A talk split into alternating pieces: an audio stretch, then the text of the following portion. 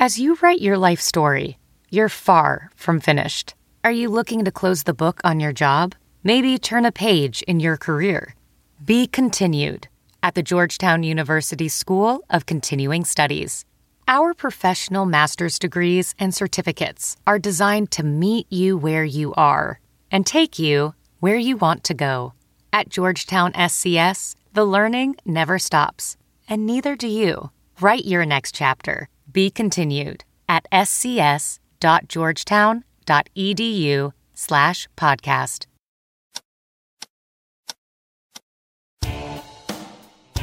Catch and Shoot 2.0 is a presentation of Pure Hoops Media. Catch and Shoot 2.0 goes well with both red and white and is perfect with the workout of your choice. Our hosts are Aaron Berlin, a former Kansas Jayhawk who believes the Orlando Magic will win the championship. Eventually. His partner is Otto Strong, a man who has covered the NBA since before Dennis Rodman got his first tattoo. Fellas? Another week, another episode of Catch and Shoot 2.0. And with that, hi, everybody. Thank you for taking your time and joining us. We got a fun show lined up for you. College basketball expert Howie Schwab will drop by. We'll talk about my Kansas Jayhawks, what goes into kind of bracketeering, and also we'll chat about maybe some teams that he sees on the bubble and might be Cinderellas. And then we'll get some good takes about Dick Vitale as well as his time on the famous show, Stump the Schwab. But before we get too far into that, I want to go ahead and welcome in the one, the only. His name is Otto Strong. And Otto, I open this up by asking you Have you ever told someone they cannot use an employee entrance? Um, no. so you would have no problem with someone using an employee entrance? Uh, no. I mean, if if we're talking, no, I would not have a problem. okay, for people who don't know, this is actually very topical. Spike Lee was on First Take on Tuesday morning talking about the incident that happened at the Garden where he claims he's been using this same entrance as the employee entrance of MSG for close to 28 years now. And all of a sudden, the Knicks have rebuffed and they've said they've asked him to use the VIP entrance or the general admission entrance. To me, Otto, I don't have a problem with Spike Lee doing anything because that guy is a champion for that franchise. He supports them no matter what. And first off, you know what? He's the one courtside. He's the one paying for the seats down there. That dude can do whatever he want in the garden. I mean, we, this, basically what we have is gate, gate. I mean, when you think about it, it's like one of the silliest things. But I mean, the, yes, the, the man wears orange and blue every time he's he's in the arena, and he's he was he's on a, first take wearing a Knicks beanie, and he, I think he had Knicks colored glasses on. He he is he is the ultimate fan, and and you know if he wants to go in the employee entrance, by golly, let him walk in the employee entrance. but I mean, also, I mean, I, I kind of want to challenge, uh, not challenge, uh, uh, channel Iverson, like we're talking about the entrance. No, no. I mean, we're talking about the entrance. You know what I'm saying? Well, that, like, that's that's the best part, right? Like the Knicks get a big win over the Rockets, and it's also the same day in which they announced their new team president. And the only thing we want to talk about is how Spike Lee can't use the employee entrance anymore. Why? Why, why is this even a story? Also, why do the Knicks care? This is but this is like classic James Dolan, right? You know, you've, you've got like you just said, you got the you got the huge win, beat, beating the Rockets. You got you got stories to talk about, upward trajectory. But we're going to talk about the entrance.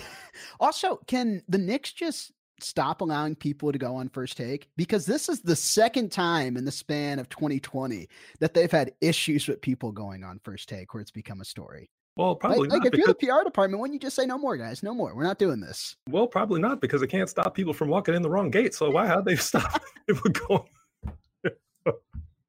uh, so so if you're Spike Lee and he said that he is done going to MSG for the remainder of the 1920 season, and you know the Knicks aren't going to make the playoffs, so what? It's like another 10 games or so, and he's bought tickets to all those games, so he can do what he wants with the, with his tickets. But if you were Spike Lee, would the ultimate burn to be to just cancel your Knicks season tickets for 2021 and then go buy courtside to the KD and Kyrie show? All right, so so here's the deal. You're gonna see if he does that, you get you look great in the snapback cap with the Brooklyn Nets. Number one, number two. Uh, I think he still lives in Brooklyn, so you get to save on that subway subway fare back and forth. You don't got you don't got to do that. You don't have to cross the river now, and you get to watch KD and Kyrie. You know, teams that are actually to you know teams that's actually to be contending. It's gonna. I mean, the energy in that place is gonna be great. So it's a win-win-win. Absolutely. Just wins well, across the board. I was just going to say, you know, I said 1920 season, and that's probably as long as Spike Lee has been a fan of the Knicks since about 1920. But all, all, all, jokes aside, this is the difference between the two franchises, is it not? Like the Nets are so hot and are doing so many things culturally, you know, just kind of like art design, just making their franchise the cool thing in the New York City area, where it just seems like the Knicks cannot get out of their own way. They're making stories about things that just don't need to be stories. Uh, yeah, just, just you know, e- exit here, which which which which maybe what we should do with this segment. All right. Well, we just thought we would have some fun with that. Anyway, Spike Lee, I hope you go back to MSG next year. I hope to see you courtside, and I hope they let you use that employee entrance. But all right, guys, let's get to Howie. All right, it's my pleasure to welcome in Howie Schwab. And of course, if you don't know who Howie Schwab is, then you clearly did not live in the early 2000s and watch his show. First off, Howie, thank you so much for taking the time and joining Otto and I. How's it going? Great to be with you, Otto and Aaron. This is a great time of year. Championship week, and then the NCAA tournament will be absolutely insane this year. It's been a fun season because so many unpredictable things going on. I mean, you look at conferences and you go, wait, this team was picked fifth in the conference. They won their league. Or Stephen F. Austin beating Duke, or Evansville beating Kentucky, or you name it. I mean, it's just so many things, and that will lead to a great NCAA tournament, very wide open. You know, and that's a, that's a good point, and that's one of the things I always go back to. College basketball, almost really for about the last five, ten years, had been built up dynasties. When you kind of look at Kansas, Duke, North Carolina, all the runs that those blue bloods, Villanova, they went on. This year, for the first time in a long time, it's about as wide open as I can remember, and it really feels like there's a few teams that have separated themselves from the pack, and we can talk about that. But more so than ever, it's it's almost like there's really 15 to 20 teams that have a legitimate chance to do well come March. I totally agree with that. And while you look at the top of the poll, where Kansas, a Baylor, to a point of San Diego State, a Dayton, a Gonzaga, these teams could all get beaten in the first in the second round. Uh, maybe even the first round. I mean, it's so wide open. I mean, you see teams that'll be seeded eight or nine. I mean, I look at teams like Florida, LSU. Uh, there are a whole bunch that'll probably be around the eight nine line. Virginia. Uh, that wait a second, you're going. What you don't think they can win a few games in the tournament? Of course they can. And, and this year is going to be as competitive a year as I've ever seen. And already, uh, I'll give you an example. Normally, like look last year, we knew who the one seeds were uh, about two, three weeks before the tournament. This year, you don't know because if San Diego State falls, maybe a Dayton moves to the one line. Uh, the one, two, three seeds are still interchangeable, and it's just incredible how wild this is, and the race to even get in the tournament. The hey, bubble. Bubble teams, it's crazy. Hey, hey, Howie, this is Otto. So, uh, one of the one of my jobs here, I'm the sports editor at the Fort Worth Star Telegram, and I'd be irresponsible of me not to ask, what can my TCU Horned Frogs, my adopted squad, expect to do? So they they just came off of a huge win on Saturday, beating Baylor in their in their house and on Wednesday we'll face Kansas. so, do the do is there any any shot that these guys have of of of uh, making the tournament, either by winning uh, against Kansas or by somehow the tournament, Big Twelve tournament? Well, first of all, the Big Twelve tournament. I mean, while most people will say Kansas Baylor, uh, the way Texas has played lately, the way TCU beat Baylor, uh, West Virginia falling apart, I mean, the a lot of these conference tournaments are wide open. So it wouldn't shock me if you see three or four major surprises and teams that you thought we're not going to get in the tournament suddenly getting hot. All you got to do is get hot for three day, three days and three or four days, and boom, you're you're in. So, and that's the beauty of college basketball too. That uh, a team that may have been disappointing during the season suddenly gets a shot to redeem themselves, and uh, we saw it before. We saw it with UConn in the Big East five five straight days. We've seen it uh, in so many conferences that, and because most of these conferences are so competitive, uh, would it be a total shock if a TCU suddenly got hot? Okay, maybe it would be because Kansas and Baylor are good, mm. and Texas Tech is. I mean, there's another team. Texas Tech will probably be around an eight, nine seed. Uh, they have seven losses by seven points or fewer, and, and against quality teams like Baylor uh, last night, like Kansas, uh, etc. Uh, it's uh, Kentucky. I mean, it's it's wild. I mean, uh, as far as TCU goes, I, I think they have to probably get to the final of the Big 12 tournament, and if they can upset Kansas uh, before the end of the regular season, uh, that would open some eyes. I just don't think that's going to happen. Kansas Howie, playing great. Yeah, Howie, I, I, have to ask about this just because you've brought them up, and you know, usually I'm the one bringing them up because I went there. Th- this Kansas team is so different, and they've really morphed as the season has gone on. You know, Bill Self wanted to play two bigs early. Since then, they've kind of scrapped that, and they've gone with a four guard lineup that's kind of centered around Udoka Azubuike this Kansas team doesn't shoot the basketball necessarily that well, but when you look at their efficiency numbers, most notably their offensive numbers and their defensive numbers, they're top 10 in each when it comes to KenPom. What is so impressive about this Kansas team? Is it just the fact that they're led by two guys that will probably be first team All American, or at least one's going to be first team, the other one's going to be second team? Or, or is it just the fact that it's a down year in college basketball, and while this team isn't as great as other great college basketball teams have been. They just fit the mold for what this year is. I think they're very, very good. Obviously, the win streak says that, but uh, the fact that you can go inside, outside, Azubuike inside and Dotson outside, the fact that you have a defender uh, like like Marcus Garrett, I mean, uh, they're incredibly talented. They're not as deep as you would like. But uh, realistically, the way they play, Bill Self has them buying in on both ends. And defensively, I've been extremely impressed. I mean, they they hold people. Uh, lately, they've held people under uh, around 60 a game the last few games, and you're going to win games like that.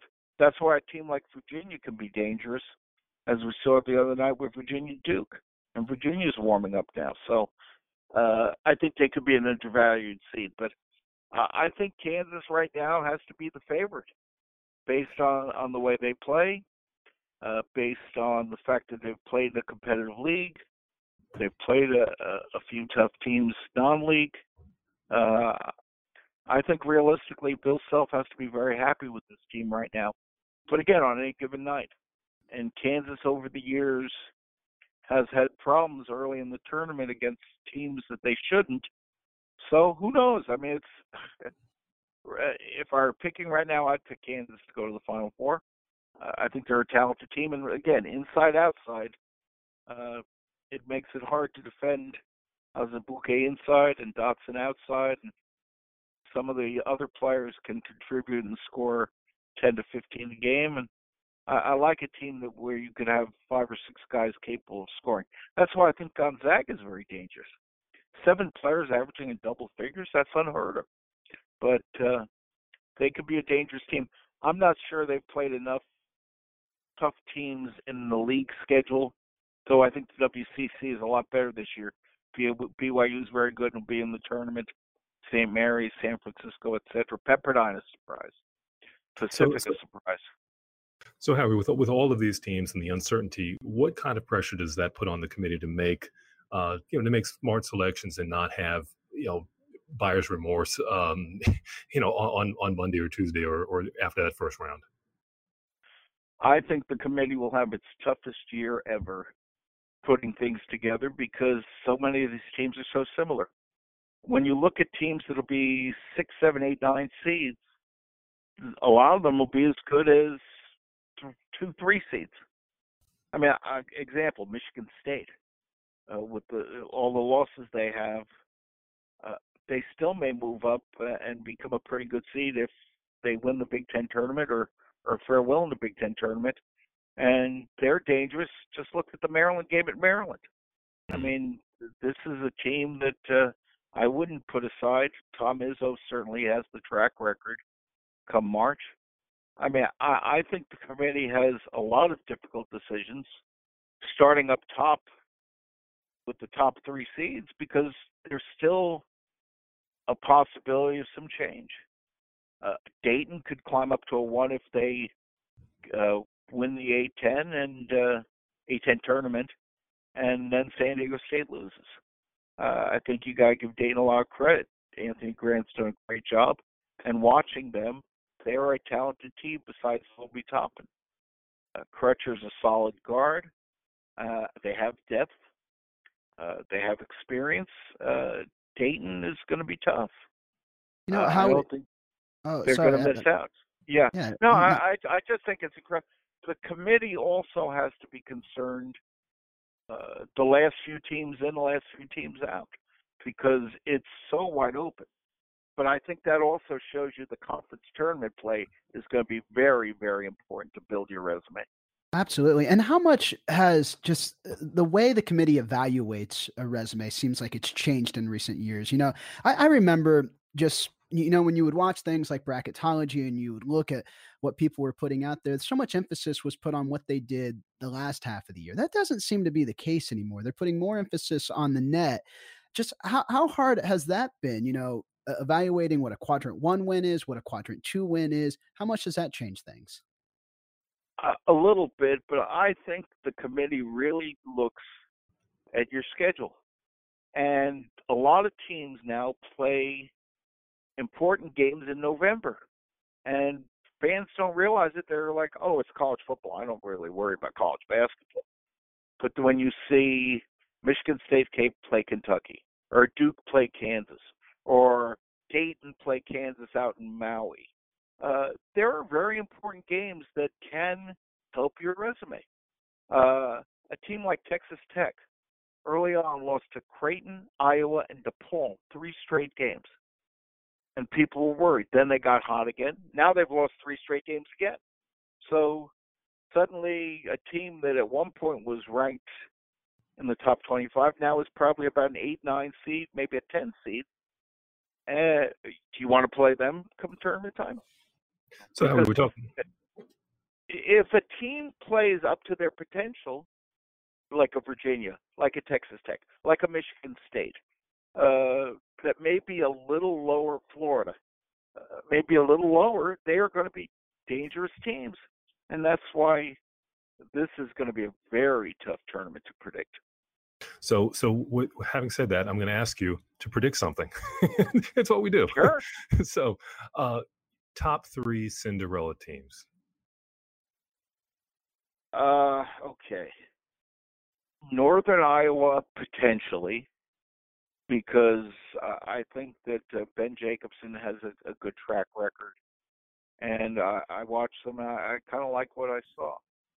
Um, East Tennessee State, but I tell you, the Southern Conference term is going to be unbelievable. So, uh, and it'll be interesting because with their resume, do they belong or does a Purdue belong over them?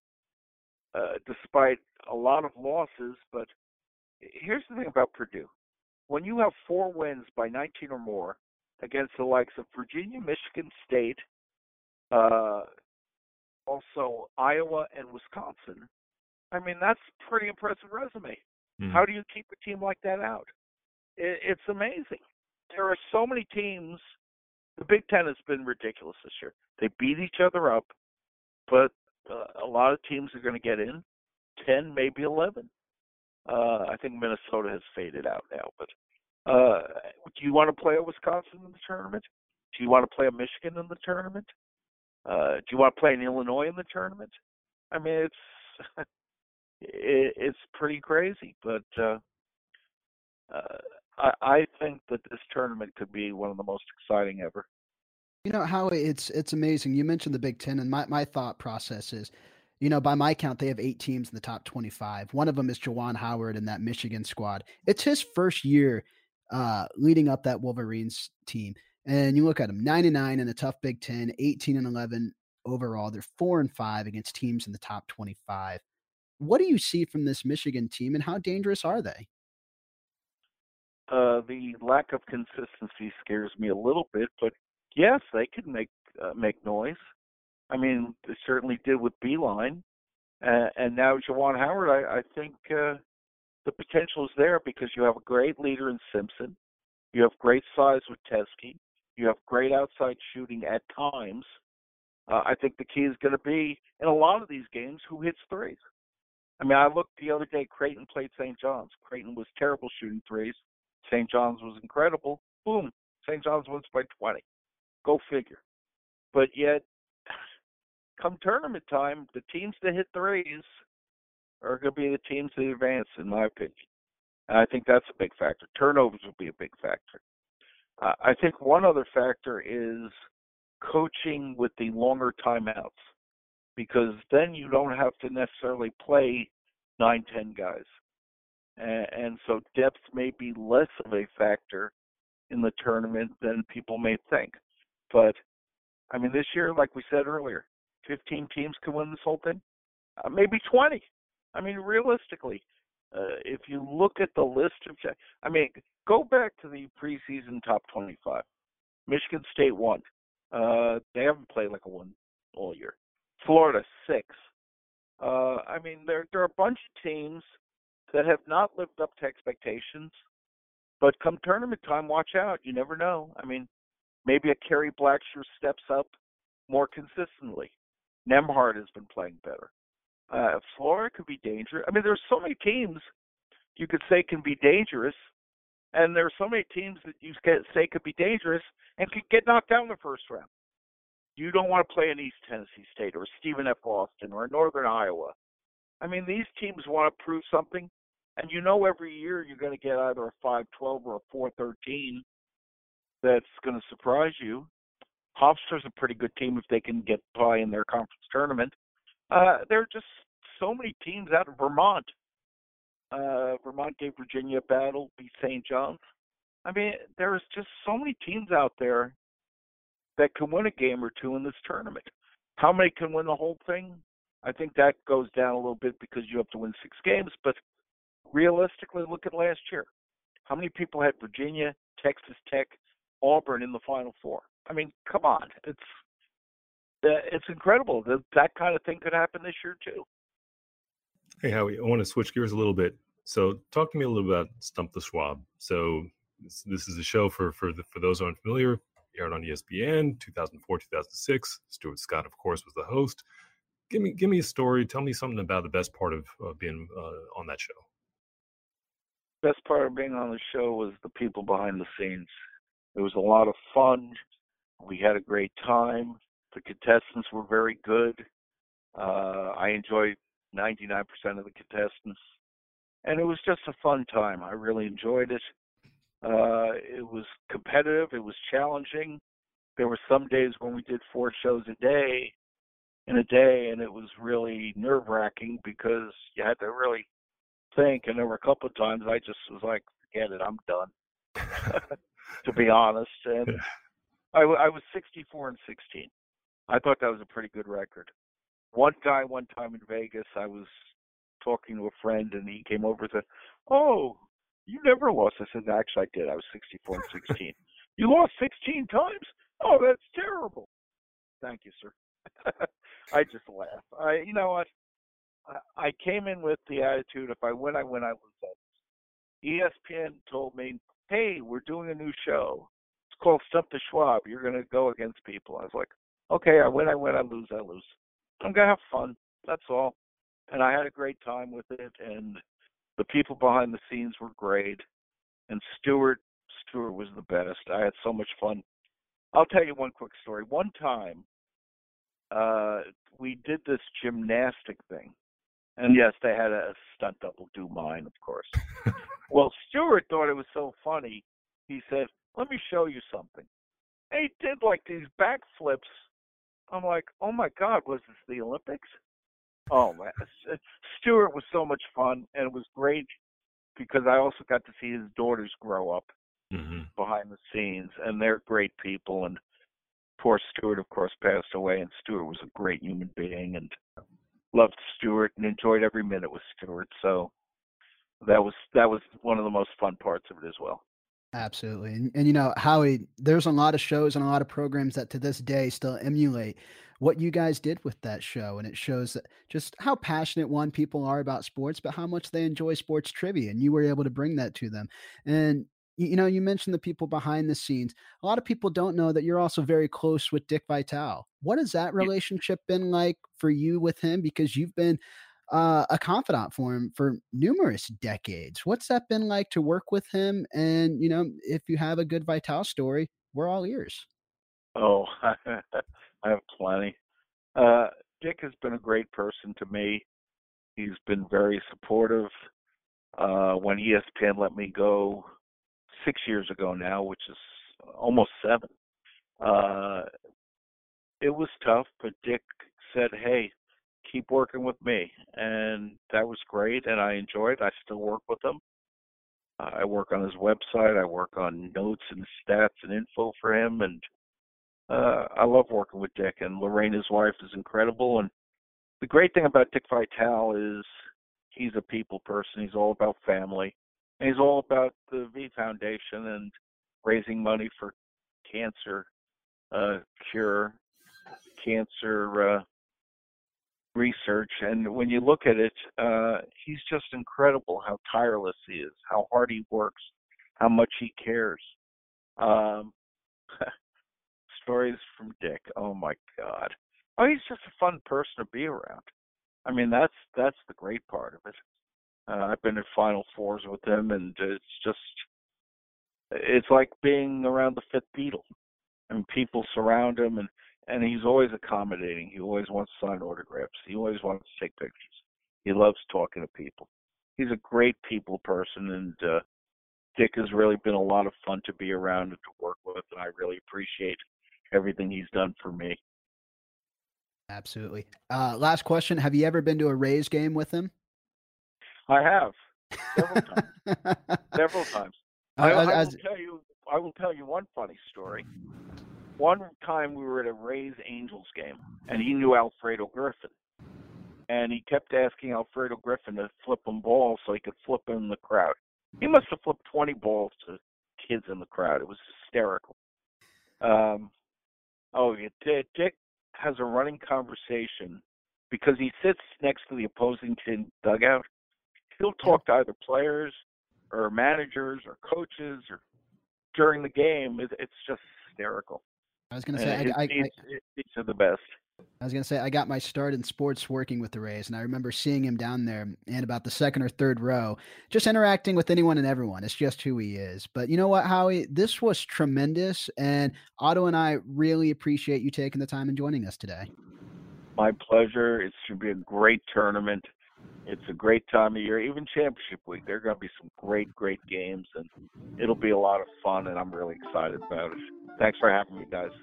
Thank you. It's time once again for that catch and shoot 2.0 favorite old school, new school.